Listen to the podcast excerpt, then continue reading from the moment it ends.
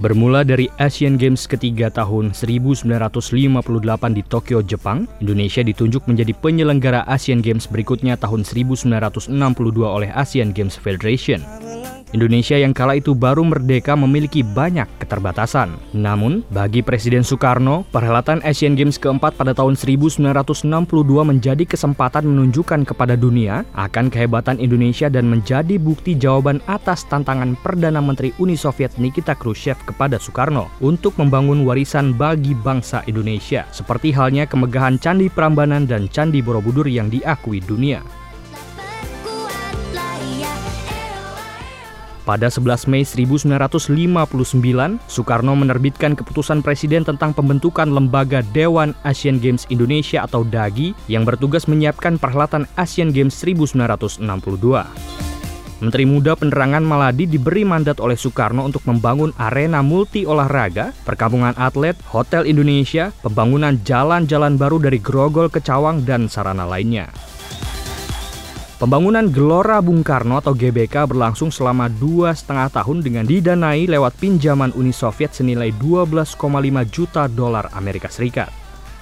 Perdana Menteri Uni Soviet Nikita Khrushchev yang juga sahabat Soekarno turut hadir dalam peletakan tiang pancang pertama pada 8 Februari 1960. Berikut penjelasan mantan direksi Gelora Bung Karno, Mahfudin Nigara. Bung Karno sendiri menjawab tantangan Khrushchev tentang apa yang akan Anda berikan kepada anak cucu Anda. Sementara pendahulu Anda meninggalkan Candi Prambanan dan Candi Borobudur. Dari banyak masukan yang diberikan, Bung Karno memilih olahraga. Waktu itu Asian Games ketiga itu memutuskan tuan rumah empat tahun ke depan adalah siapa. Dan karena Bung Karno sudah bertekad, maka Indonesia lah diajukan dan memenangkan pertarungan waktu itu. Jadi posisi itu membuat Bung Karno itu begitu bersemangat.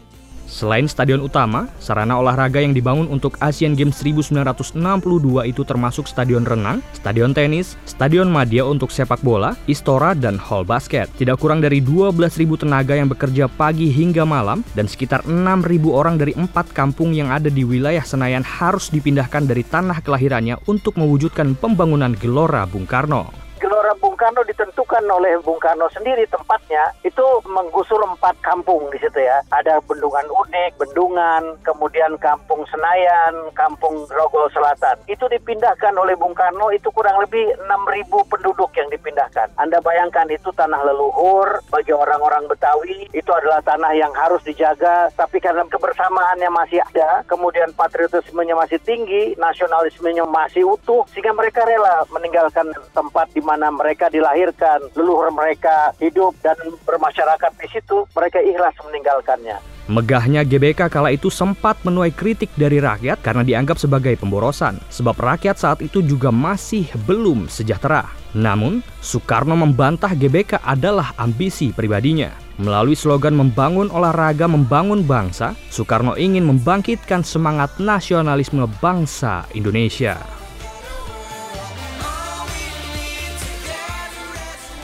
Setelah 62 tahun berdiri, Gelora Bung Karno kembali menyelenggarakan Asian Games untuk kedua kalinya. Kementerian Pekerjaan Umum dan Perumahan Rakyat menyiapkan anggaran 2,8 triliun rupiah untuk merehabilitasi 14 venue yang persiapannya sudah dimulai sejak 2016 lalu. Selain di dalam komplek GBK, penataan juga dilakukan di bagian luar, di antaranya perbaikan pagar di sekeliling komplek dan jalur pedestrian di Jalan Gerbang Pemuda, Jalan Asia Afrika, dan Pintu Satu Senayan. Mahfudin Nigara meminta masyarakat bersama-sama pemerintah merawat GBK karena manfaatnya tidak hanya dirasakan para atlet, tetapi juga masyarakat luas demi kemajuan olahraga di tanah air dan kebanggaan bagi bangsa Indonesia.